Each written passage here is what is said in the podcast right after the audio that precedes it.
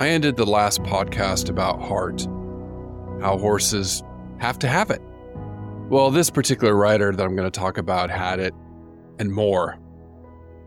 And as I reminisced about all the stories I've been telling the last few weeks, my friend and colleague, Dr. Emily Gilbert, messaged me and said about one of the recent podcasts, she was so intrigued about the story of Pat Smith, how she broke barriers, and she wanted to learn more about her.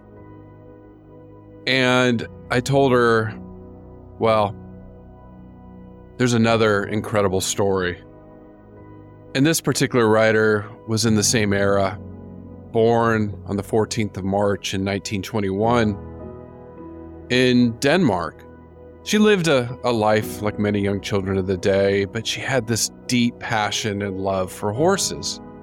She loved show jumping, as many young children do, but the one discipline that just grabbed her was dressage. By the age of 13, she already was competing and she was already recognized as an accomplished rider. She was married in 1941 and living in Europe during World War II. Fortunately, she was not as impacted as many other European countries were, and she was able to survive through it. And in 1944, she found herself pregnant with her second child.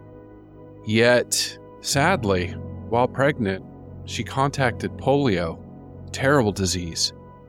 Thankfully, she did go on to give birth to a healthy daughter, but she was paralyzed. And you would think her career as a dressage rider was over, wouldn't you? But it wasn't. With the help of her mother and husband, she started to rehabilitate herself and started to ride again. She learned to lift her arms again.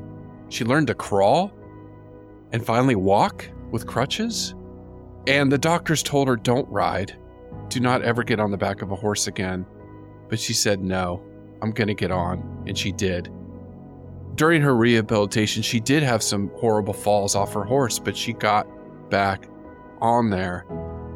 And the one thing that was amazing about this is she started to train with her horse Jubilee, which she was paralyzed from the knee down. So she had to learn to not only balance herself without the use of her feet, but how to cue the horse in dressage.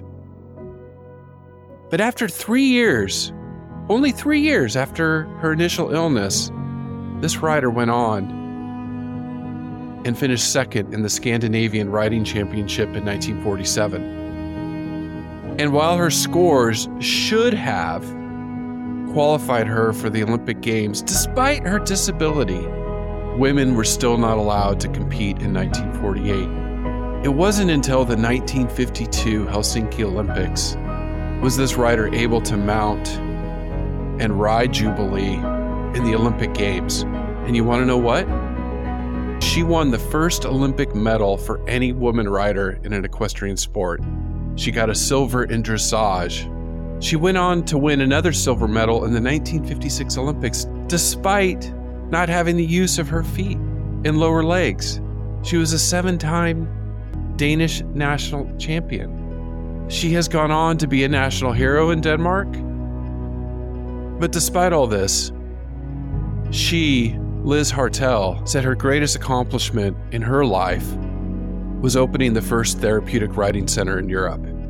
She has gone on to advocate for equestrian sport for those with disabilities.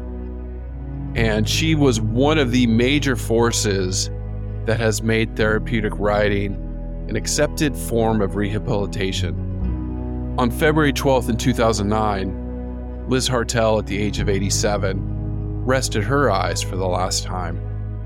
Like Pat Smith, she too broke barriers, but not only for women, but also for any rider with a disability. Lis Hartel is a true treasure to humanity and our greatest companions, the horses that helped carry her and us along the way. And Secretariat being led, he is number. The horse. And the horses is the best thing in the world, isn't it? So I suppose one's always, I've always loved them, really, ever since I was a little girl. Everybody's in line, and they're off. Secretariat away very well, has good position. The love. Oh, I never thought owning a horse could mean so much to me. And Secretariat now taking the lead. The madness. What kind of a horse is that? I've never seen a horse like that before. Lightning now. He is moving like a tremendous machine. Their story. Mustang is more involved in the, in the early development of this breed than I thought they were, but they were. Secretariat has opened a 22 length lead. He is going to be the Triple Crown winner. Welcome to Mad About Horses.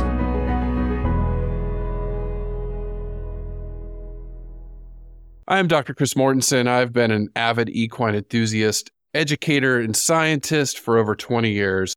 And in this episode of Mad About Horses, we're going to go more into the breeds, performance breeds, characteristics of horses in the English discipline, and then we'll talk a little bit about racing, more focused on endurance racing and a little bit on driving.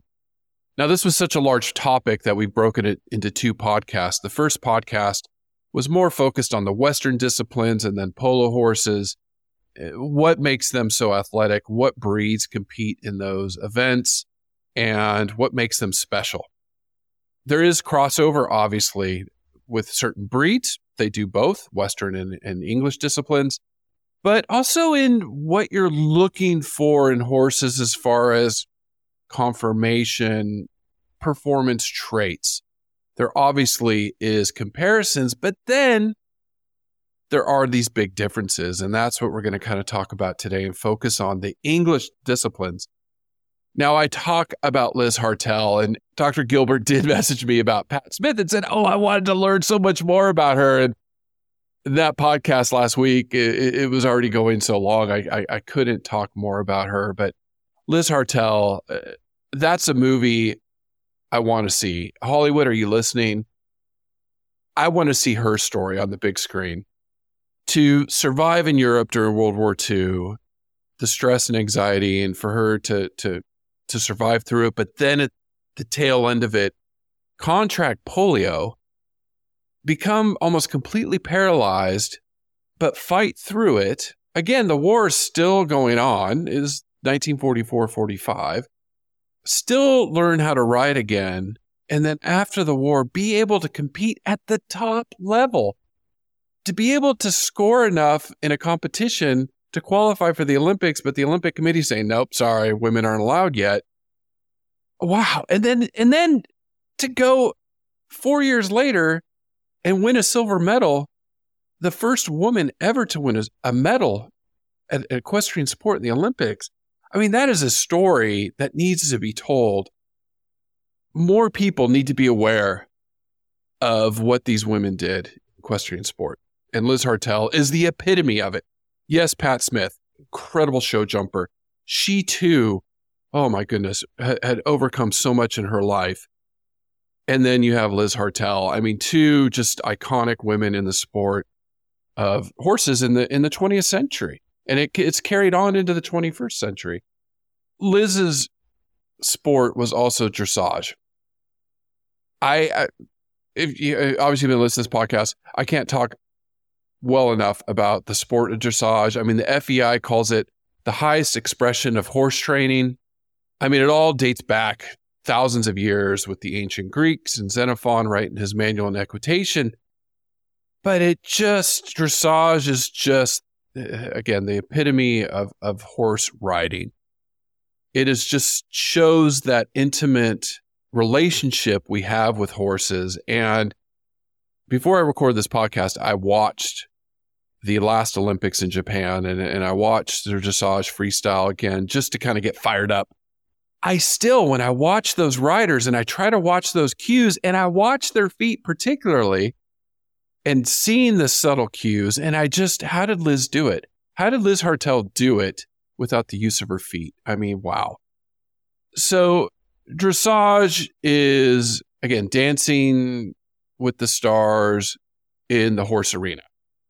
They're doing all sorts of movements and different figures, circles, turns. They change their gaits, all in this arena being scored by judges that are that are looking at the rhythm, the suppleness, the beauty, aesthetic beauty, the straightness, all of these things with the horses. And again, the riders eh, when you compare it to say a barrel race, which I talked about in the last podcast, and you can see the riders' cues are very exaggerated. Dressage, you can barely tell they're communicating with the horse. That is what makes it so incredible, just the harmony between them. Uh, there are different levels of difficulty. So when you go to the Olympic Games and you watch it, watch those riders and see how they they they work with those horses. Now, generally, competitions are in a 40 meter by 20 meter arena or 60 meter by 20 meter arena. So there's different size arenas that they do and then do these different uh, movements. So the walk, the trot, the canter, their transitions, lateral movements, like I said, circles, serpentines, they they change directions and half turns. One of the things I really enjoy is during the freestyle round. And have you ever seen a horse skipping? Because I remember the first time I watched dressage, and I saw a horse skipping and I was just amazed at the the lead changes. So the flying lead changes that they do to to look like they're skipping. I mean these these are some special horses. Uh, incredible sport. It's an incredible sport. If you're looking at specific breeds, there are ones that compete at the highest level, but any horse can do dressage. I have seen a camel, yes, a camel, not a horse, a camel doing dressage at a horse show. Uh, just to show, uh, you know, the it was actually uh, pretty great. It, it's online. You can you can look look for that. And at the top level, there's just breeds that that stand out, and those are our warm bloods. Again, just a quick reminder: horses are, are classified hot blooded, warm blooded, cold blooded.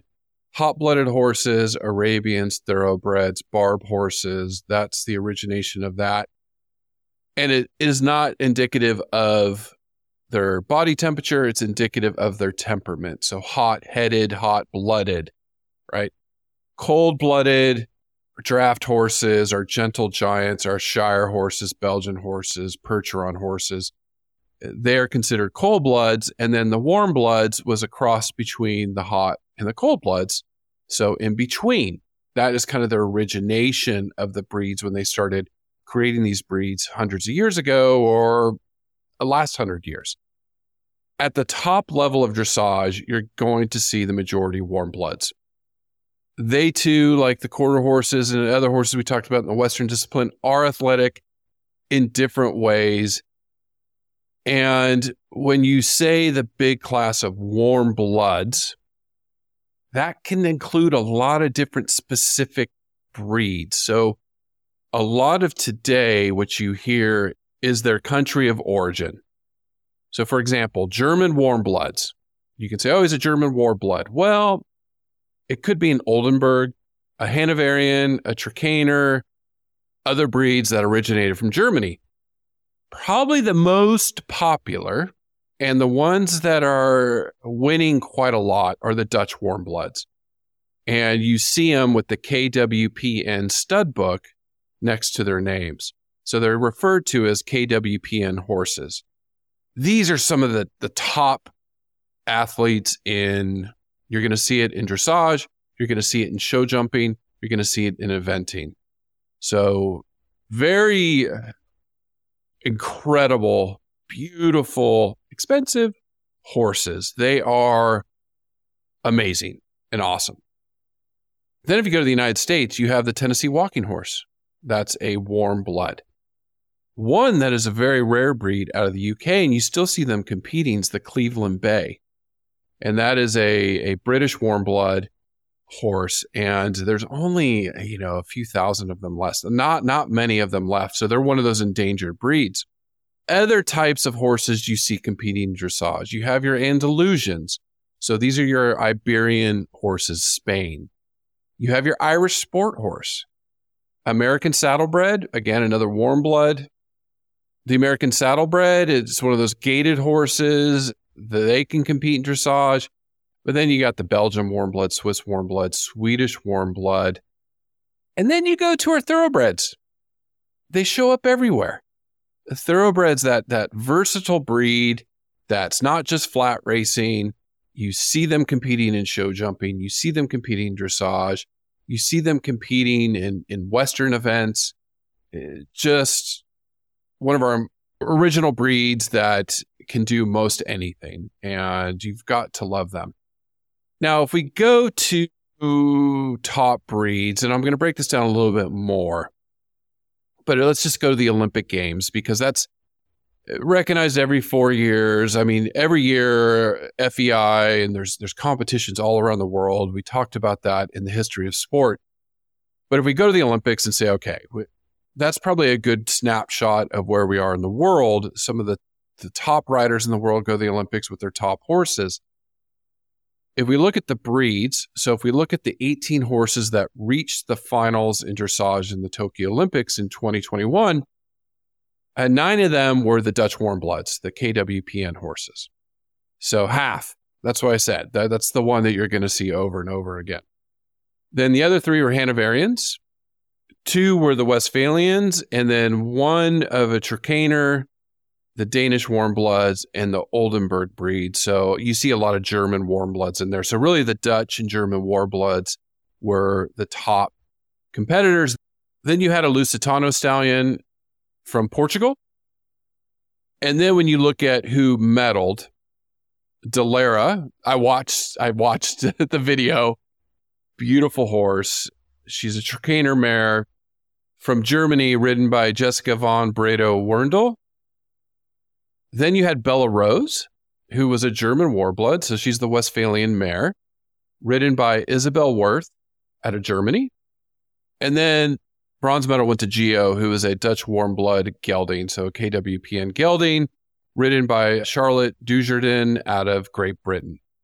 Now, what's interesting about Charlotte is she actually rode one of the top dressage horses of all time, Valegro, and he was a Dutch warm blood gelding too, so a KWPN horse. Those are your champions, recent champions. So you can see how the warm bloods are dominating today in the top levels of dressage.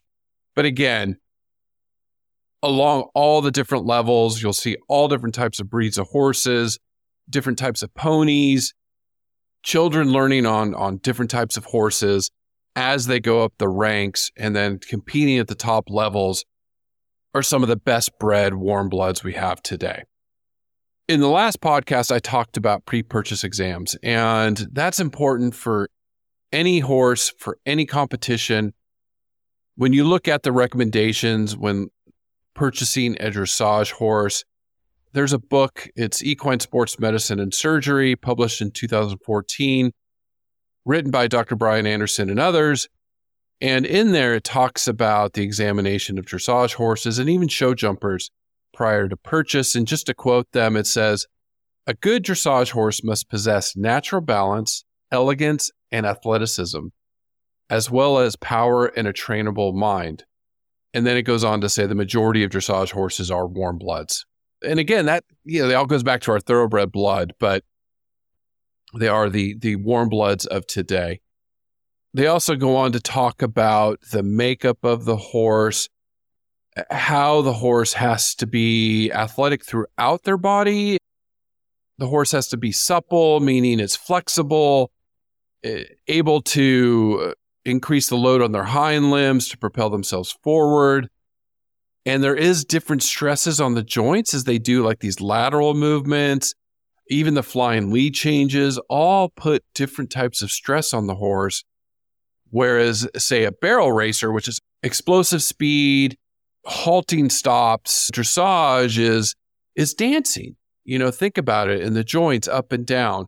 So different things uh, to look at. One particularly, I, I talked about shoulders quite a bit in the last podcast. If we take it to the hind end of the horse, and and one of the things in dressage they talk about is the hocks.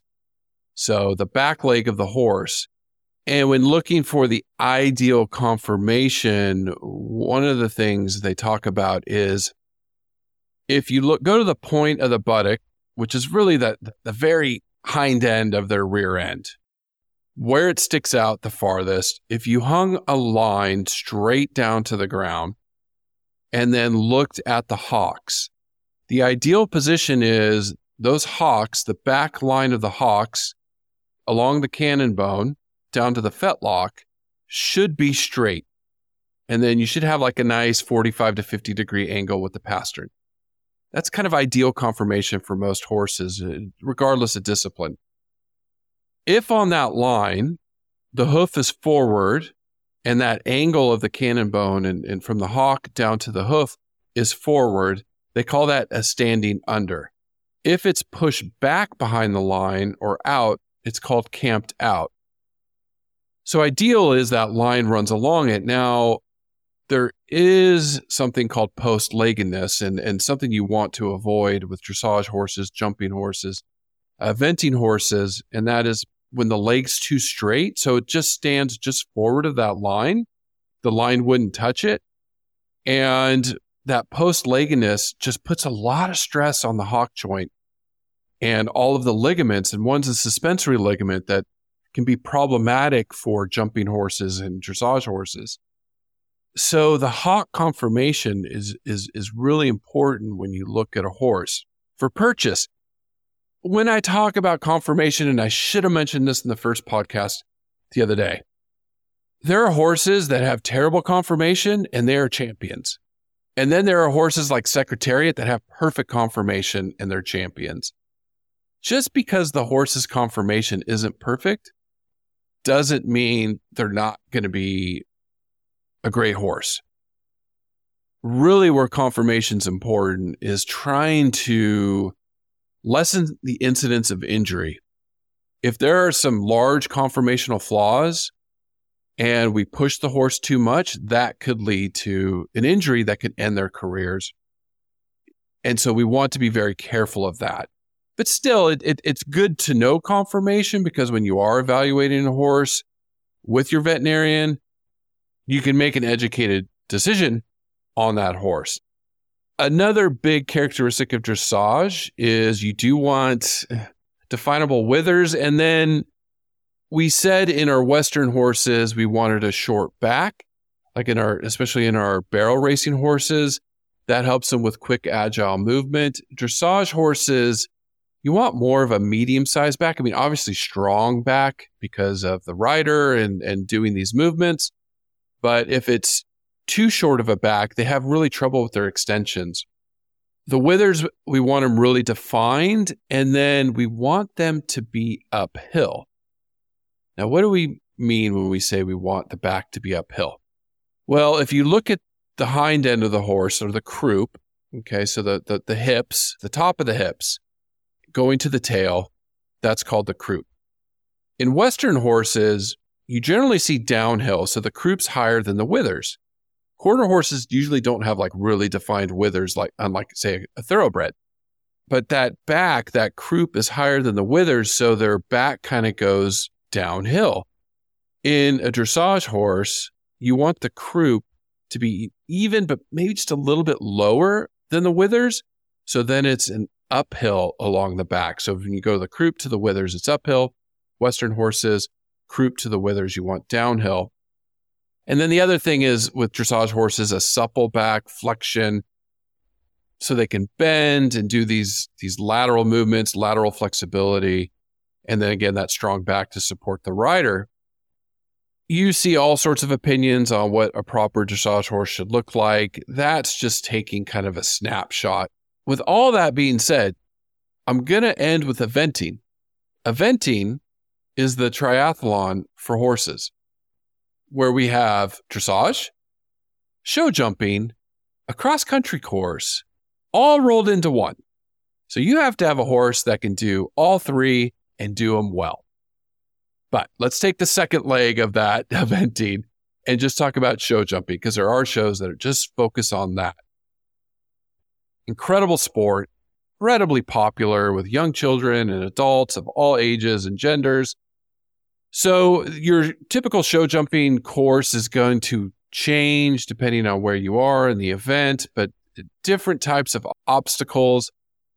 So includes single fences, double and triple combinations, spread or wide fences, varying distances and height, So it depends on the uh, Uh, the class and level that you're competing at.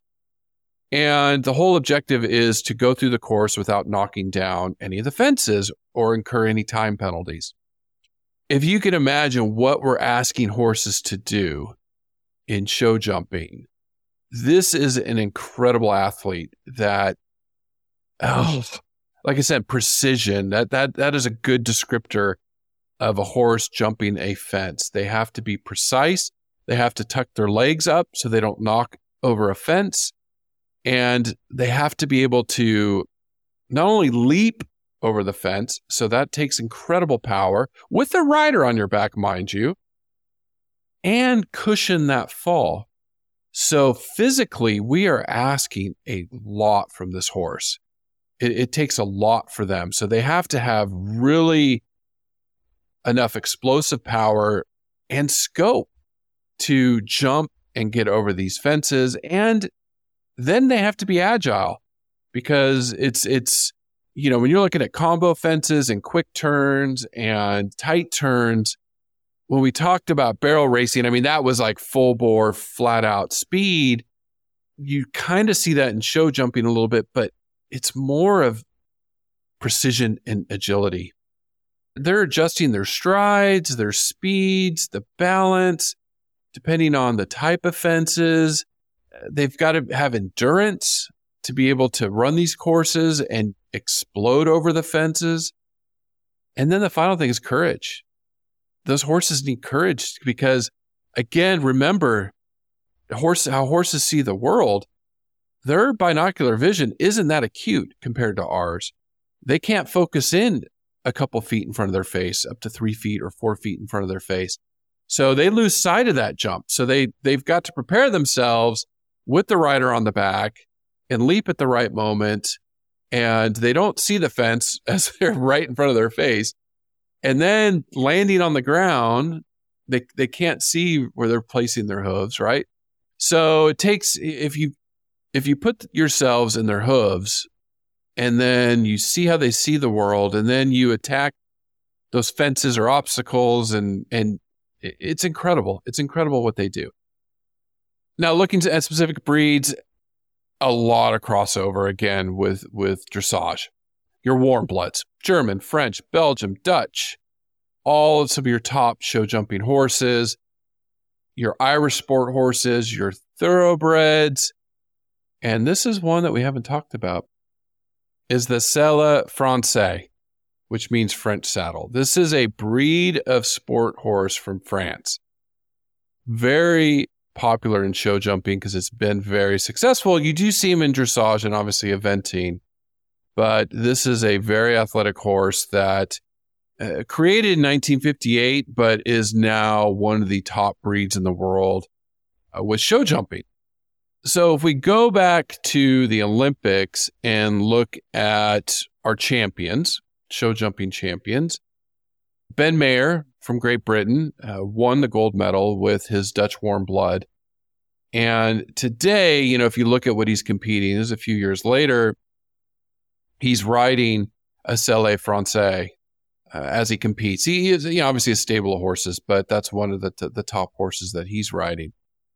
Uh, the silver medalist was uh, Peder Fredricson from Sweden. He rode a Belgian warm blood and he's currently competing with the Selle Francais. Bronze winner is Maikel van der Vleuten from the Netherlands, another Belgian warm blood. So two Belgian warm bloods and a Dutch warm blood won the medals in the Tokyo Olympics. He's currently riding a Holsteiner, so he's riding a German warm blood. But again, different stable of horses, but those are some of the last competitions they, they've been in that they've been winning. So a mix of breeds. And again, you're going to see your thoroughbreds in there and, and you're going to see different types of ponies, especially with young children learning, you know, jumping cross fences and then the, sh- the shorter jumps. You're going to see quarter horses jumping, all sorts of breeds uh, can do this. But again, at the top, top levels, you're looking at the similar horses. When you come to conformation, again, a lot of this you want a, a little bit steeper shoulder. That's something we talked about. obviously, you want the hocks to be uh, correct in their conformation just because that suspensory apparatus during takes off and landings just needs to be able to withstand those stresses on uh, the front feet, the pasterns, the knees, and then the hind legs, the hocks, and again, those fetlocks, all of these joints and leg movements are important. So that pre-purchase exam when you go to, to get a horse is very important to make sure they don't have any hints of unsoundness. But when I say that, it's so funny because I, I doing the research and, and listening to some of the top experts, they said, yeah, you could talk conformation all day, but one of the horses that took show jumping by storm, and some of you may know know this horse for pleasure, he had terrible conformation. He had an awful conformation score, and his offspring have the same undesirable conformation traits, but they're incredible jumpers. They're super jumpers. And so and the Hanoverian breeding authorities have even said that they discovered the better the jumper, the worse the conformation score. So, uh, what does that tell you? Well, Marianne Barkeval, she's a leading Swedish warm blood judge and breeder. And she said, when, when I look at a horse, that's 30% of her evaluation. Once the horse starts moving, that changes a little bit. But she said there's horses out there with poor conformation that have way more heart than body. And the only thing I, I in, in talking about this in the podcast is we just know with really poor conformation, it could lead to injury. So that is something to always be aware of. And horses with better conformation tend to live longer. Uh, they they have longer careers, but that doesn't mean they're going to go out and win the gold medal if they have perfect conformation and they're a show jumping horse. Okay, now we take all of that and throw in a cross country course for eventing. So not only do you have a horse that needs to be a good dressage horse, has to be a good show jumping horse, now they've got to run a course with it at the advanced levels goes up to 4,000 meters, which is two and a half miles, going over natural obstacles, water, logs, ditches, drops. So the terrain's different. It's not a flat track.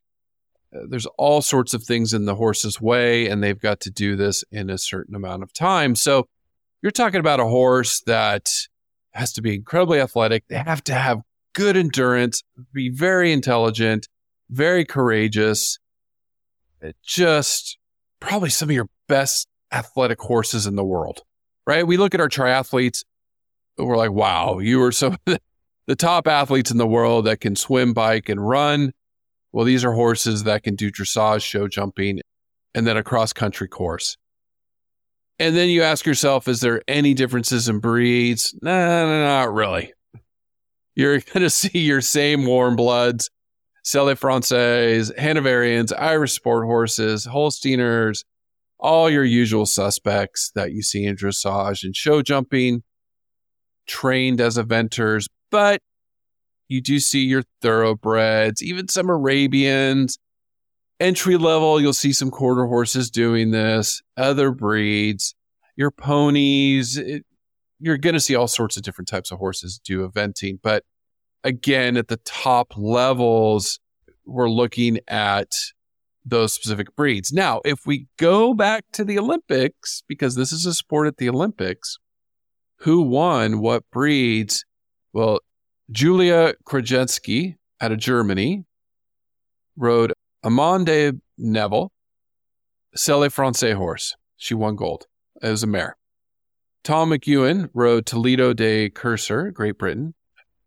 Selle Francais gelding. And then Andrew Hoy, a mate down from Australia. Uh, guess what breed out of Australia? Now we do down in this part of the world. I I had a Hanoverian the other day, leading him around. He's he was a great show jumping horse. This was a gelding out of Australia, won bronze medal in eventing. Anglo Arabian. How about that? That is one of our crossbreeds of thoroughbreds and Arabians. So, like I said, even though these warm bloods and some of these other specialty breeds are at the top of their game, you you do see other breeds get in there and get part of the action. If we look at the top competitors today in 2023, uh, one of the top riders, Oliver Townend out of Great Britain, is riding an Irish sport horse. That's one of his top horses that he's riding right now. Uh, Rosalind Canter out of Great Britain, she's riding a British sport horse. And then Boyd Martin from the United States is riding an American Trakehner.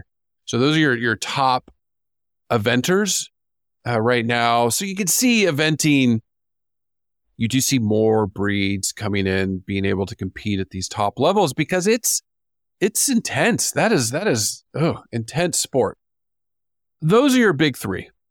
Those are your big three English disciplines today. I talked about it in the history of sport how so many people around the world are competing in, in those events every weekend. You're seeing horse trailers up and down the highways wherever you live. Uh, those are people going to all of these different sports. Switching gears a little bit, going to racing, don't need to spend much time here as far as thoroughbred racing, quarter horse racing, standard breds that are your trotters and pacers pulling that cart or sulky you have Arabians racing, mule racing, Appaloosas racing, uh, all throughout the world, and, and other breeds.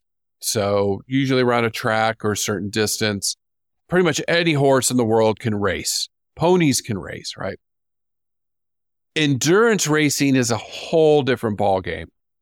Now, again, any horse should be able to go distance with rest and water and food but your endurance horses are some of the most incredible, hardiest horses on the planet.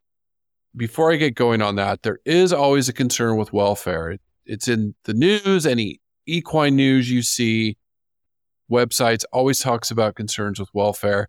At the at official competitions, especially FEI, veterinarians have to be registered and they are specialized in endurance horses that check on these animals to make sure they are sound and they don't have any injuries, right? Or they're there in case a horse does get injured.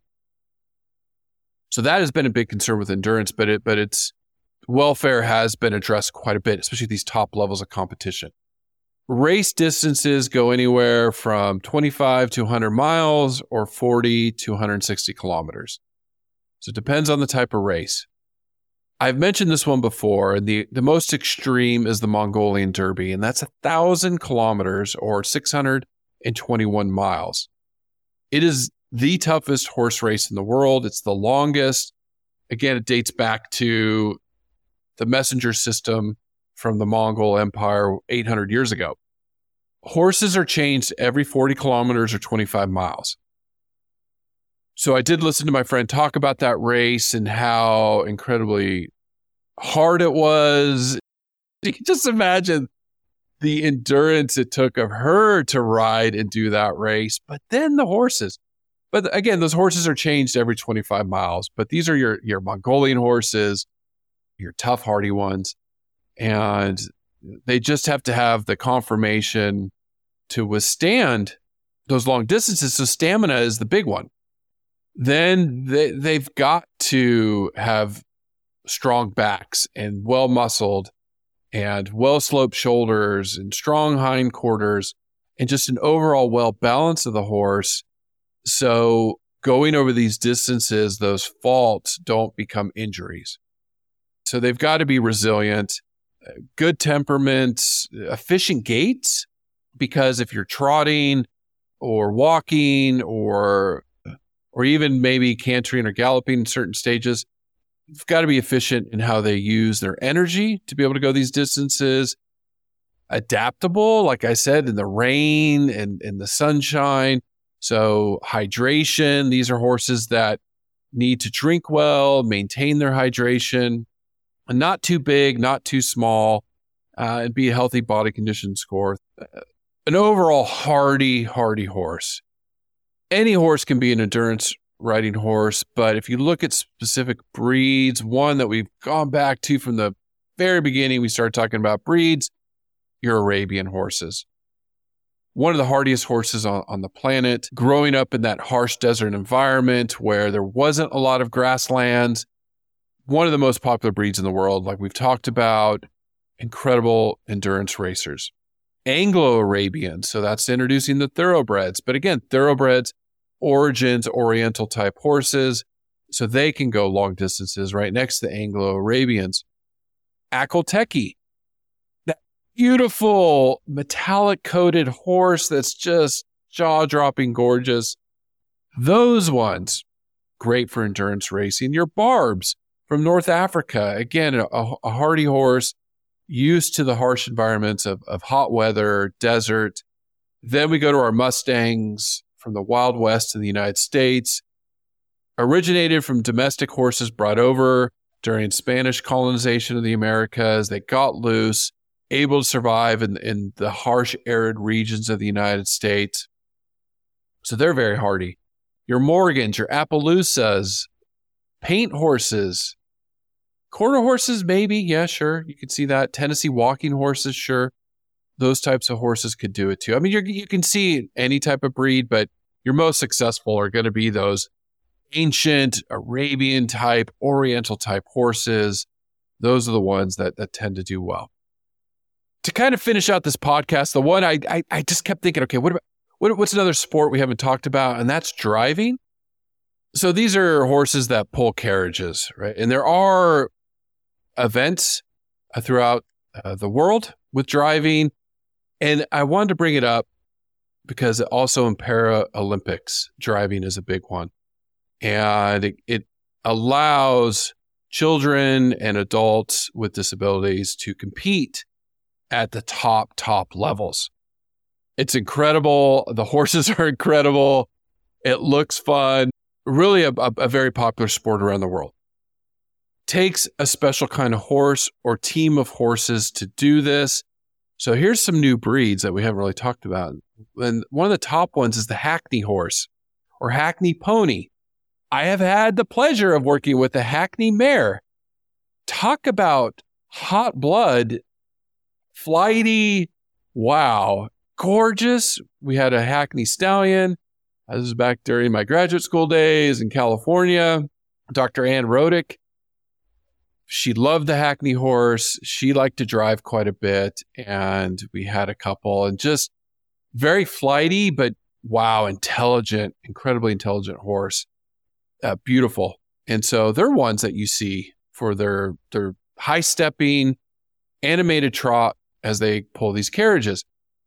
Frisian horses, one of our our cold blooded, the feathering on the legs, gorgeous dark coats, black coats, beautiful manes and tails. They are also seen quite a bit in driving. Shetland ponies. I think we talked about them a little bit. You can see them pulling some carriages.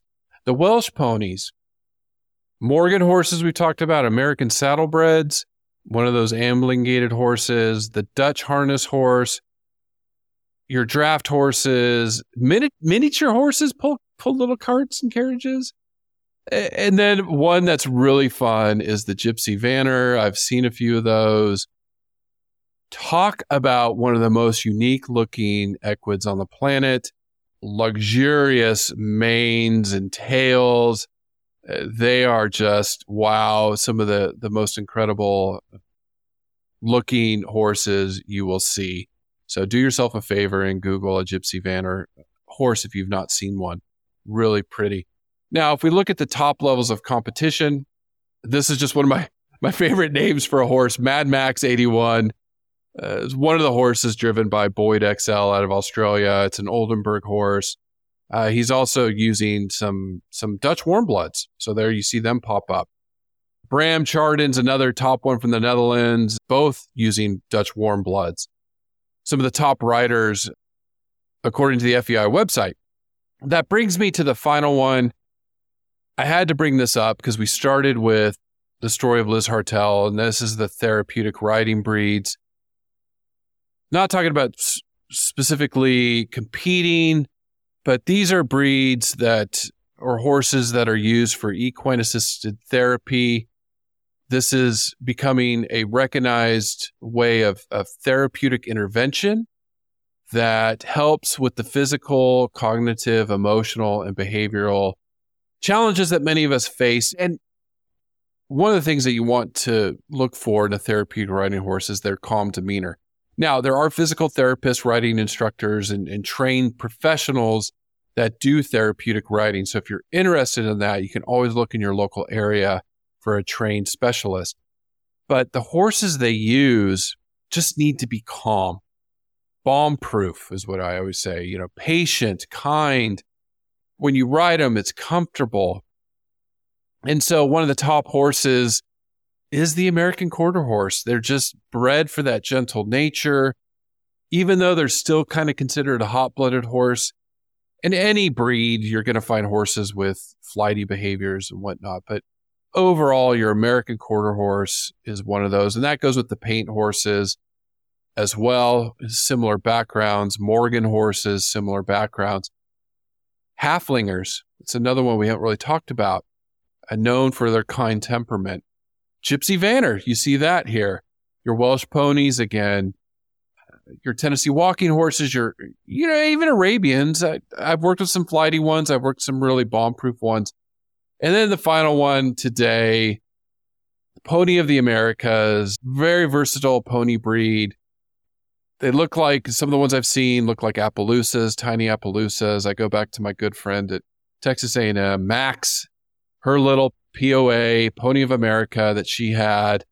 I think he stood maybe 13 hands. he was tiny, but he, oh, he's a beautiful horse and he was fun to work with. And I, I would say any horse that is just sweet as can be can make a good therapeutic riding horse because you're putting children and adults on the back that that may have trouble staying on and so you want a horse that's very calm and uh, just this podcast is in honor of Lis Hartel. I when I first read this story, my jaw hit the ground. She has done a lot for therapeutic riding. The Paralympics began in 1960, but then again in 1996, the Paralympic equestrian sport began. So you had para dressage in honor of Lis Hartel, and then you have para driving. And the FEI brought para equestrian sport under its umbrella in 2006.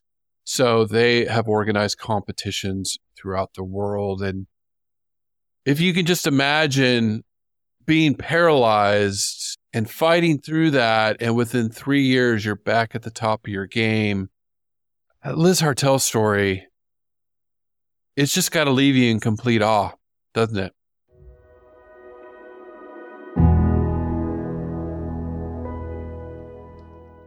Well, that completes our, our two podcast series on performance breeds and probably something worth revisiting in lesser known sports, like in pulling or big Shire horses or uh, some of the the muscle competitions. And then we, we haven't even really even touched upon halter classes and what are they looking there and and how do they differ from say a show jumping horse? So it's definitely a topic we need to expand on more but trying to keep this under an hour because again i could talk all day. I could just talk about lis hartel all day like holy smokes what an incredible story. It, if you're enjoying the podcast please don't forget to subscribe and if you're at this point listening and you haven't given a five star rating it means so much to us and it means a lot to me. It, it helps get the circulation out, helps us get in front of other people's faces. They go, Oh, I want to listen to that. I want to learn about horses. Helps grow our, our, our sports and our industry and, and, and spread the word on how incredible these animals are. Because I think for the last hundred years, uh, the majority of the world maybe has kind of forgotten about horses and, and we and, and they are making a comeback and they are important to all of us. And you can also help big time with sharing on social media one of your favorite episodes. That's how podcasts grow. It's through word of mouth. I a big thank you from the bottom of my heart if you can do that.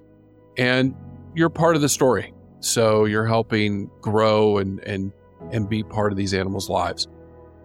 Again, don't forget to go to madbarn.com, free education, learn link, articles, tons of them. I'm going to link some in the show notes. as we go, and more stuff's coming in the future. We've got more stuff in the works. Social media, check us out on TikTok. I'm starting to put TikTok videos out going around New Zealand. So if you want to see where I live, see some beautiful backgrounds, I'm trying to find ones just around me. And then as I expand out across the country, kind of give you a tour as I talk about horses. Uh, but check us out on TikTok, Instagram, Facebook, and any comments or any topics you want to hear more about, you can always email me at podcast at madbarn.com. But thank you for listening and stay tuned for next week. More stuff coming your way.